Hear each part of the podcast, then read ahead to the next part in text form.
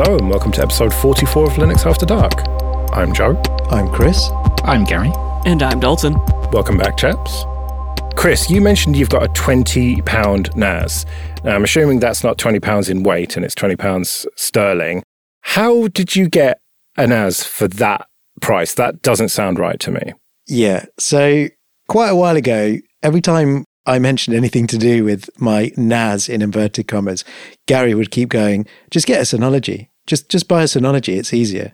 So I was like, okay. The NAS I used to have was a fourth gen i3. It was fine, but getting old, noisy, and dusty. So I thought, okay, maybe Gary's right. It's time to buy a Synology. This hardware's old. It might make my life a bit easier. They look nice, they look small, and the rest of it.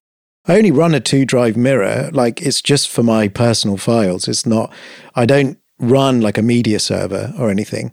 So I started looking at the Synologies and the cheapest ones they do are these quad core ARM ones with a J on the end. Don't buy those. Yeah, well, exactly. They're still they're 175 quid without drives. And yeah, I started looking at feedback, and people were like, "No, pointless. They only have half a gig of soldered RAM. They don't support Docker officially on the DiskStation operating system that the Synologies run. Don't buy it. Buy a Plus. So I was like, okay, how much is the Plus? The Plus is 300 quid without drives, which gives you a Celeron J, Docker support, two gigs of soldered RAM, and an extra SODIMM slot like a laptop. But 300 quid, I was like, mm, I'm not sure I want to spend that. So I started looking up machines on eBay that have the same Celeron J, and I found quite a lot of them for about 100 quid mostly cheapo sort of machines you buy in Currys running Windows, and people were selling them probably because they're quite slow. They only have four gigs of RAM and only like spinning Rust, a single one terabyte spinning Rust drive, which is not going to be fun on Windows at all. But then I saw someone listing one of these with a J4105, four gigs of RAM, one terabyte of Rust for 25 quid. And the description said, oh, it's uh, blue screening when I boot and uh, it's broken. So I'm selling it cheap. In fact, the J4105 is a quad core version of what's in the Synology I was looking at for 300 quid. And all of these are like, they're basically SOC. So it's 10 watt TDP, which is presumably why Synology sort of earmarked them. So it's, it's quiet, doesn't use much electricity. The next morning, I woke up and the seller had done that thing where he'd blanket bombed anyone who looked at it with 10% off. So it was 2250 now plus shipping.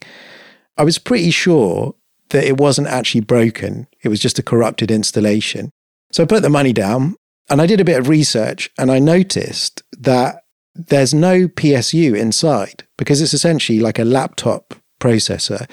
The power supply is like a laptop brick that you plug in with the yellow rectangle you get on older Lenovo laptops. But the case is probably used for a lot of different machines, some of which have these PSUs. So there's a huge void under the motherboard with nothing there. And when I got it, it was fine. It actually had a J5005, which is the same thing as a 4105 with slightly better graphics. So tested all the hardware and uh, I thought, okay, I'm going to give this a go. The problem is, is that I then had to fit it all in. The case only has one three and a half inch drive bay, but the reason I bought it is because there was a void where the power supply was meant to be. So I measured it up and I found an old Supermicro tray for a three and a half inch drive.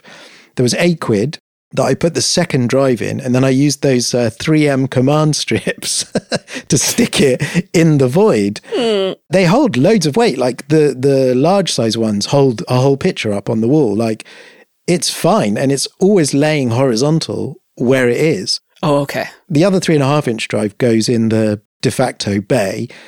The motherboard only has two SATA ports and it has a DVD drive in, which I just disconnected. And then I split the SATA power for the main drive in half and then connected up some SATA cables. So there we go. My ZFS mirror is ready.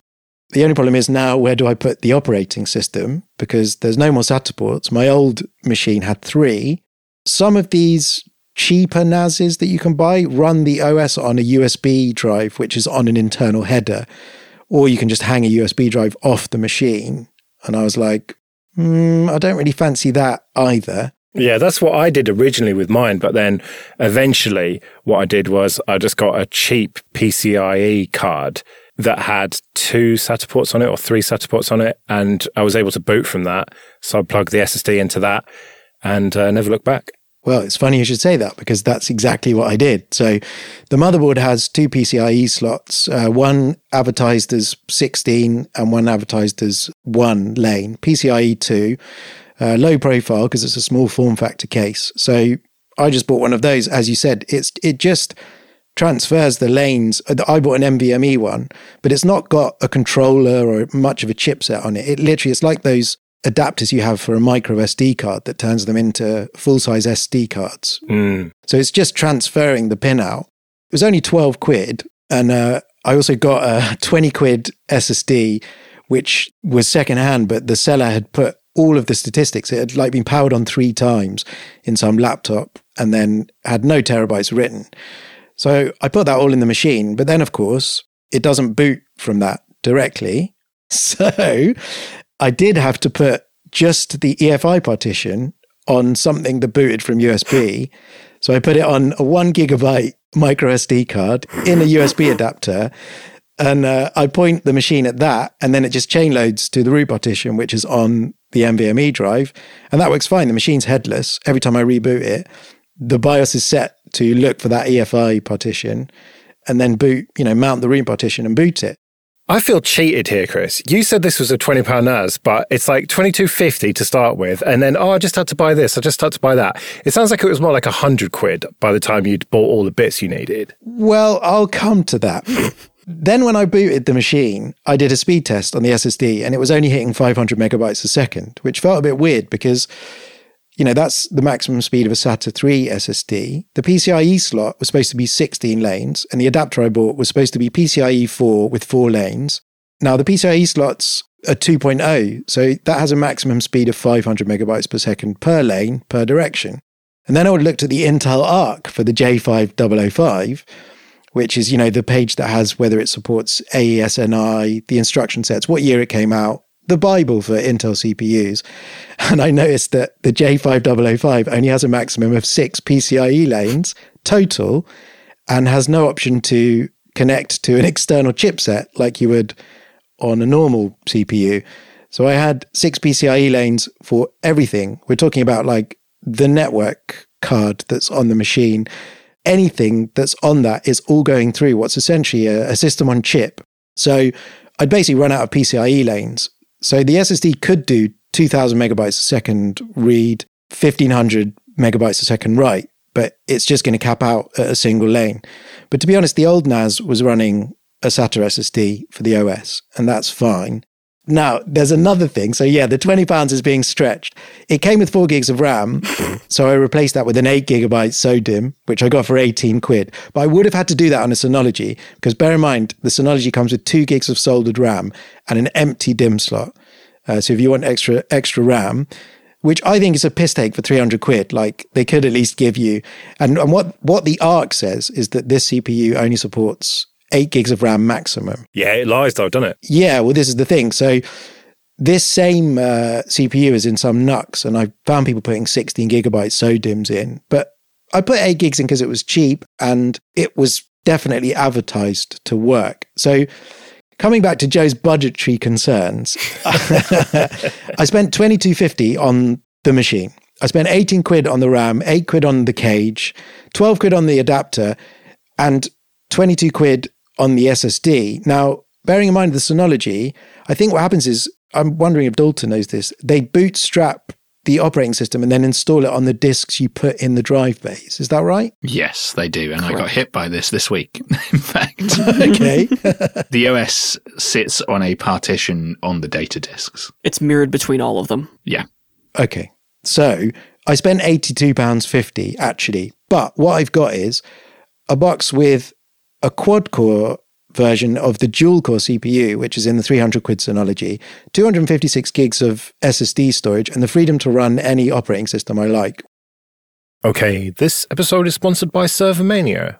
Go to servermania.com slash LAD to get 15% off dedicated servers recurring for life. Servermania has over two decades of experience building high performance infrastructure hosting platforms for businesses globally. They offer a wide range of fully customizable, dedicated cloud, co location, and IP transit services and free initial consultations. Servermania offers a 100% uptime SLA with some of the best bandwidth pricing in North America on network speeds of up to 20 gigabits per second in nine locations worldwide. With Servermania, every customer receives a dedicated account manager, free 24 7 live chat and support, with one of the quickest response times in the industry. So go to servermania.com slash LAD to find out why my friend Allan Jude has been a Servermania customer for over five years. Use the promo code Linux After Dark to get 15% off dedicated servers recurring for life. That's servermania.com slash LAD and promo code Linux After Dark. Chris and Gary, you have both got young children, Gen Alpha kids, or maybe even younger, I don't know. All that stuff's arbitrary. Never mind, you've got young kids now. And it got me thinking the other day, what is the world going to be like by the time they're kind of your age? So let's just say in the 2050s at some point. What's the world going to be like? What do you expect they will be doing? Because if you think about it, our parents probably didn't expect what we would be doing. I mean, the idea of being a professional podcaster, that was just like, what's a podcast when I was your kid's age? okay, my, I might be a little bit unusual, but Gary, what's your job like? Cloud practitioner or some made up word? Yeah, we'll go with that. Yeah, why not? Yeah. Again, that wouldn't have been a concept when you were in nappies. Unless they think I was working for the Met Office or something, no. Yeah, exactly. So, what do you imagine your kids will be doing when they're about your age and having their own kids? If you go back to when I was my kid's age, the idea of home dial up internet was not a thing. It is a huge amount of advancement that has occurred. Obviously, Phelim trigger alert. AI is the hot topic, and everyone thinks, oh, yeah. no one is going to be working anymore. And I don't know how that's going to work. We don't know where we are on the curve of its potential. Have we reached the top of it and it will peter out from here? Or at the, at the beginning of it. I personally have become a bit jaded with it recently. I feel like it's just an excuse for Elon Musk to pretend he didn't say things he did because AI has faked it or whatever. It's it's started to become monetized beyond anything that it can do. But there surely will have been significant multiple paradigm shifts. Because if we take that dial up internet example, I then remember as a kid getting unlimited internet because it used to be billed like a phone call. And then FreeServe came along and they said, no, no, no. If you dial this number, our access number is an 0800 number. So the complaint then was not the bill's too expensive. It was mum going, get off the phone, I want to use it. Then we got broadband and it was one meg and I was amazed. I thought it was the fastest thing I'd ever seen in my life. It was. Yeah, it was brilliant. Then we got ADSL. Wow. VDSL, wow. now I'm complaining that I don't have symmetric gigabit fiber.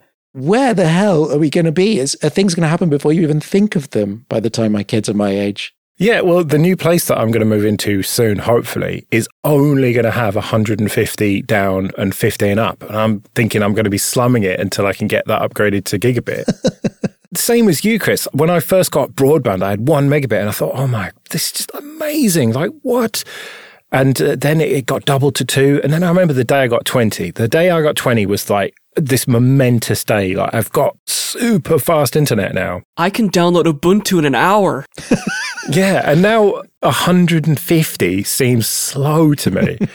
it's, I'm sure there's people out there listening just swearing at their headphones now or their car speakers because they stuck on like 30 or something. Yeah, I mean, the pace of change of that stuff has been crazy over the last 10 years, right? Like, I remember working at a business in about 2010, 2011 or so, and we were running the entire office over a symmetric 10 megabit EFM connection.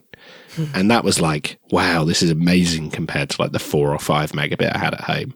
And then, yeah, the last house I lived in, I had VDSL. It was like 70 down, 10 up. It was, you know, amazing. And now I'm sitting here with, you know, 500 down, 100 up thinking, ah, oh, I could probably go for the symmetric gigabit, but I know I don't need it. the pace of innovation with stuff like that has been amazing. And then you see how far AI has come from Siri being introduced 15 years ago or however long ago it was to now you know, GPT doing not large parts of people's jobs for them, but certainly giving people a head start and taking some of the pressure off. Like if I'm writing a document now, probably will ask ChatGPT to generate something that I can begin with before actually going with it. But like you say, Chris, I think it all depends on if the pace of innovation is going to start slowing down. I mean, we've seen it in hardware where Moore's law is effectively dead at this point, where stuff isn't getting that much quicker. But it's using less energy, performance isn't necessarily doubling, you know, however often it's supposed to double. So I can't see us being on this infinite pace of innovation forever. It's got to stop at some point, but then also maybe that's what my parents were saying 30 years ago. It is a very common psychological effect for humans to say, okay, I've seen all of this change in my life. It's going to stop now. This is how it's going to be for the rest of my life.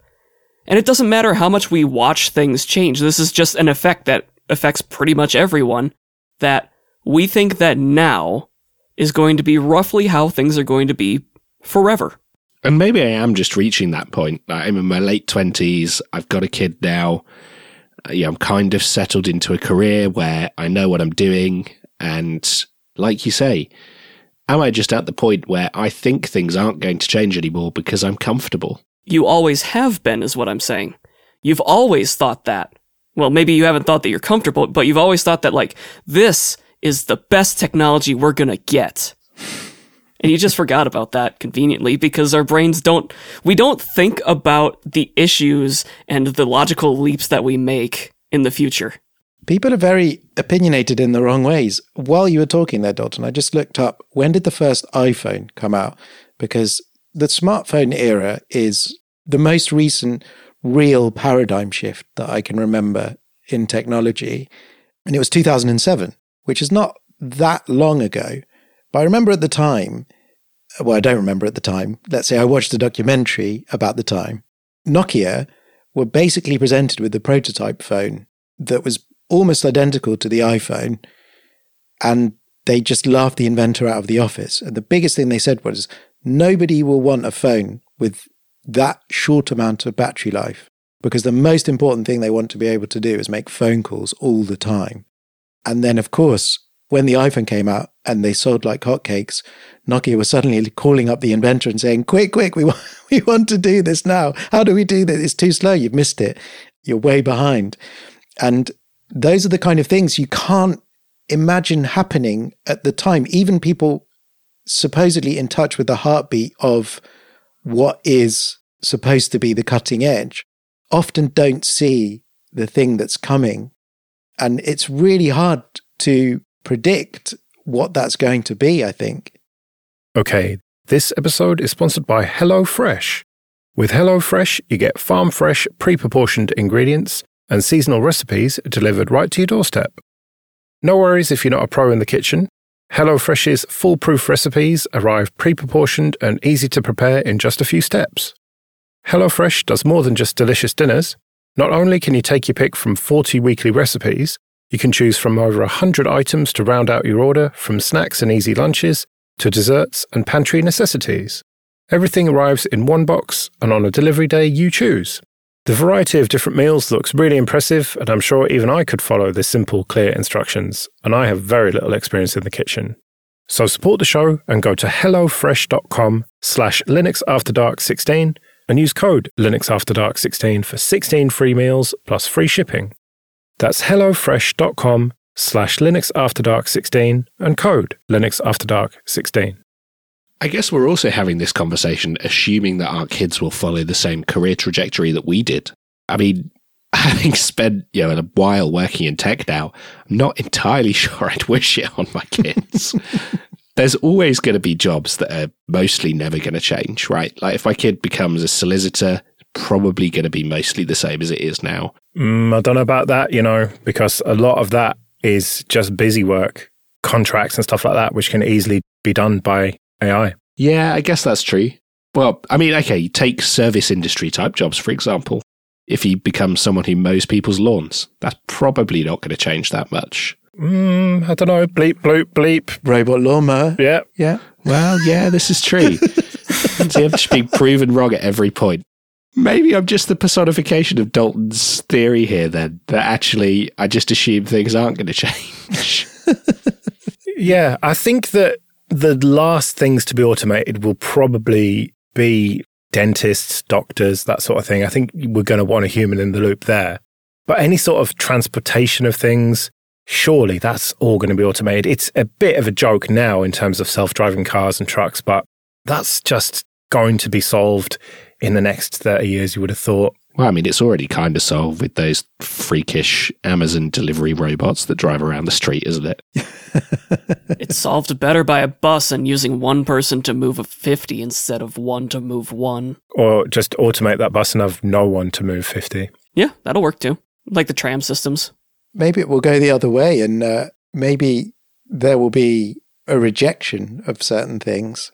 The thing I always wonder, coming back to the smartphone thing, I wonder if there's going to be a post smartphone paradigm and what replaces that. They keep trying to find what it is Google Glass, alternate reality, virtual reality headsets, the metaverse.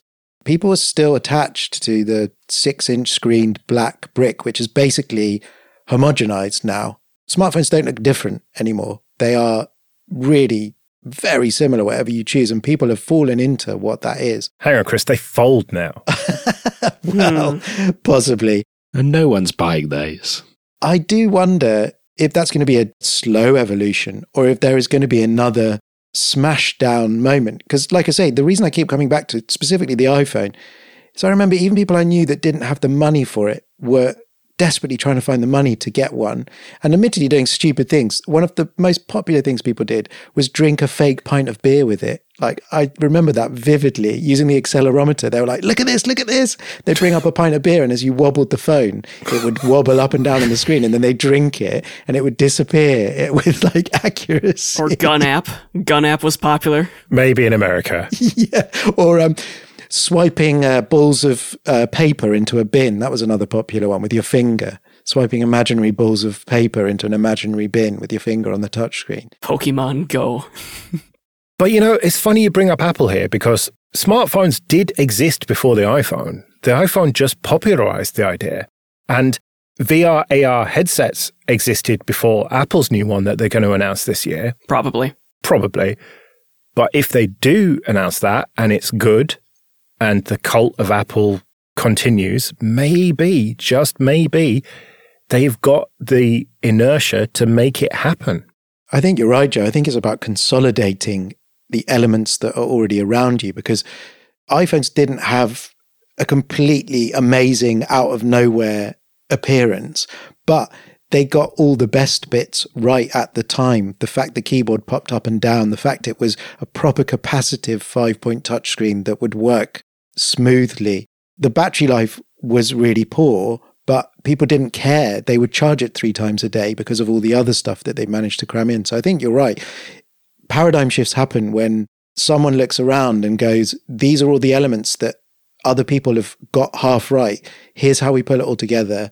And something changes. And it's like a tipping point, if you want to use the Malcolm Gladwell example. There comes a, a, a weight of momentum where suddenly and that's it. I can't remember another time where suddenly I looked around and everyone had something apart from the iPhone. Well, I can. Remember Bluetooth headsets? I mean, if you watch Better Call Saul, he's got that Bluetooth headset, and that shows that he's a wanker because he's got one. And and back in the the pre AirPod days, having wireless Bluetooth headset in your ear made you look like a wanker. Whereas now, in the last, what, 10 years since AirPods have come out, it's actually now a status symbol to walk around with them in. Yeah, I mean, if I get on the tube now, there's very few people who aren't wearing some kind of wireless headphones. Whereas, like you say, it would have just been the rare person with their Nokia Bluetooth headset looking like a bellend who was too important to be there. Like Bob Mortimer's train guy, they would literally be standing there going, "Yeah, five thousand units, mate, five thousand units." Like exactly, completely yeah. different. Yeah. I think another time that this happened before and no one saw it, and this is from Tom Scott, completely ripping this off Napster. Because before Napster came out, of course, there were BBSs and Gopher and whatever to get your music. But once you got Napster, everyone could do it. Everyone was using it, and everyone could get their music conveniently in whatever format was popular of the time. It was basically just MP3s and still is. Yeah, and I remember reading a post, but I think it was one of the founders of Oink, which was one of the huge music torrent sites, where they said that this is going to be the future where there'll be super low cost to effectively download any MP3. And, and what they got wrong was that it was going to be peer to peer and that you would actually download the things. But what they were basically describing was Spotify, which is now ubiquitous, that idea at least, between Spotify, Amazon, and Apple, and a few other niche services. Google's trying its hardest with YouTube music. Come on. Yeah, yeah, true. They're trying real hard. For now. Yeah, and then you've got some that are trying to do it in super high quality and stuff. But the idea of streaming music is just a standard thing now. So let me bring it back to my original question. The two of you with the young kids now, what do you expect the world to be like when they're your age? What do you expect they'll be doing? Or is that just impossible to answer? I think for me, it's absolutely impossible to answer. I mean, my kid is seven months old. So he's got 17 plus years until he enters the world of work. And if I think about the way the world was 17 years ago, we had no smartphones. We all had our you know, five megabit DSL connections and whatever else we talked about. And that just feels like an absolute world away at this point. The job I have didn't exist. Heck, the company I'm working for didn't even exist. And you know, now it's a really, really big you know, household name. So I think for me, it's just impossible to tell what he might be doing. I think what tends to happen is there are real uncanny predictions that tend to happen. And you look back and go, wow, it was like a soothsayer looking into the future. Then other things are just wildly off. Like I think of Back to the Future 2, where it predicted a 2015 where there were flying cars, which is still never happening. Like personal flying vehicles is way, way off. And it's amazing. Or things like the Jetsons, the stuff that they think is going to happen. So I think some stuff won't be anywhere near as dramatic. And then there'll be other stuff where, like with the iPhone, you, you, you go back to myself as a small child and they'll be like, you know, this Amiga 500 Plus, you'll be able to carry something way, way, way, way, way bigger just in your pocket and it will last all day and you won't have to plug it into the wall. I'd be like, get out of it. That's never happening. Someday you're going to carry something in your pocket that can run the Amiga 5 Plus games. yeah, exactly. so I, I think it's impossible to predict. And I think what tends to happen if you do too much is you become quickly made foolish when you get about 10 years ahead of what you tried to predict. I mean, look at the number of podcasts that make a prediction for the coming year and how few of those end up being correct. Okay, this episode is sponsored by Tailscale. Go to tailscale.com. Tailscale is a VPN service that makes the devices and applications you own accessible anywhere in the world, securely and effortlessly. It enables encrypted point to point connections using WireGuard, which means only devices on your private network can communicate with each other. Unlike traditional VPNs, which tunnel all network traffic through a central gateway server, Tailscale creates a peer to peer mesh network. It handles complex network configuration on your behalf so you don't have to. Network connections between devices pierce through firewalls and routers as if they weren't there, so there's no need to manually configure port forwarding. Tailscale is available for Linux, Mac, Windows, Raspberry Pi and ARM, Android, iOS, Synology, and for devices that don't allow additional software to be installed, such as printers and other embedded devices, where you can set up a subnet router to act as a gateway, relaying traffic from your Tailscale network onto your physical subnet. So go to tailscale.com to try it for free on up to 100 devices. That's tailscale.com. Let's do some feedback then.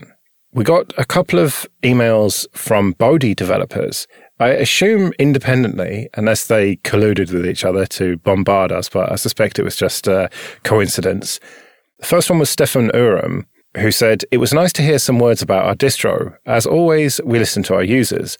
I heard your conversation about the time set sliders in clock settings that you don't like. Yes, Moksha lacks some widgets like time settings entry with a spin button to change the value.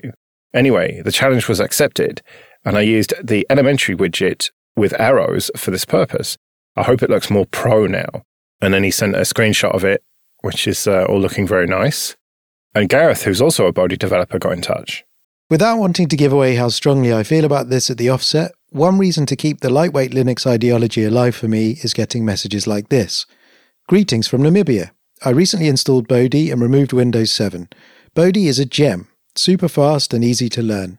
Already installed and played a bunch of Windows games. I use it for my day job too. No freezes or instability. Stuff gets done. That's the most recent quote of the many messages we get on our Discord and forums thanking the Bodhi devs and team for maintaining a distro that breathes new life into the only hardware they have access to. As well as this, Bodhi is used as a base for Escuela Linux, which many schools and educational institutions rely upon because they only have access to old hardware. Also, we have a responsibility to play a small part in the battle we face with hyper-consumerism and gluttonous technological consumption and all that. I feel it's incumbent upon the FOSS community to have a faction that maintains distros that can support old as the hills hardware that isn't quite retro enough to be cool, but has enough life left in it to at least slightly lessen the blow of socio-economic inequalities on the poorest in society that takes a stand in providing an alternative to the buy new, throw away, pay forever consumerist mentality that is killing the planet and our humanity. Bit strong, but probably true. I don't mean any offence to people that see no need for old hardware to be catered for by the FOSS community, but have you seen the state of the world? So, first of all, thank both of you for getting in touch, and I do really appreciate that the Bodhi devs listened and did make a change to the distribution in response to that feedback. That is really good community engagement. Yeah, feature requests via podcast. the way all open source development should be done. And to Gareth's point, I do want to echo that is a really important thing that you can often forget. When I used to run my support business, I used to get a fairly large amount of hardware passed through my hands that was too old in the way that we were talking about. But we would have a program that would send it to Guinea. And there was a learning and information center there and we would get enough for a container load and then send it over. Covid completely ruined that. But before that we would send yeah a lot of the stuff we would consider it to be useless or old or just too slow. But once it got into the hands of people there it was honestly a game changer. We just take for granted so much that we're able to do. And i completely agree and i think it's a really important point that gareth made so i second it Right, well, we better get out of here then. We'll be back in a couple of weeks, but until then, I've been Joe. I've been Chris. I've been Gary. And I've been Dalton. See you later.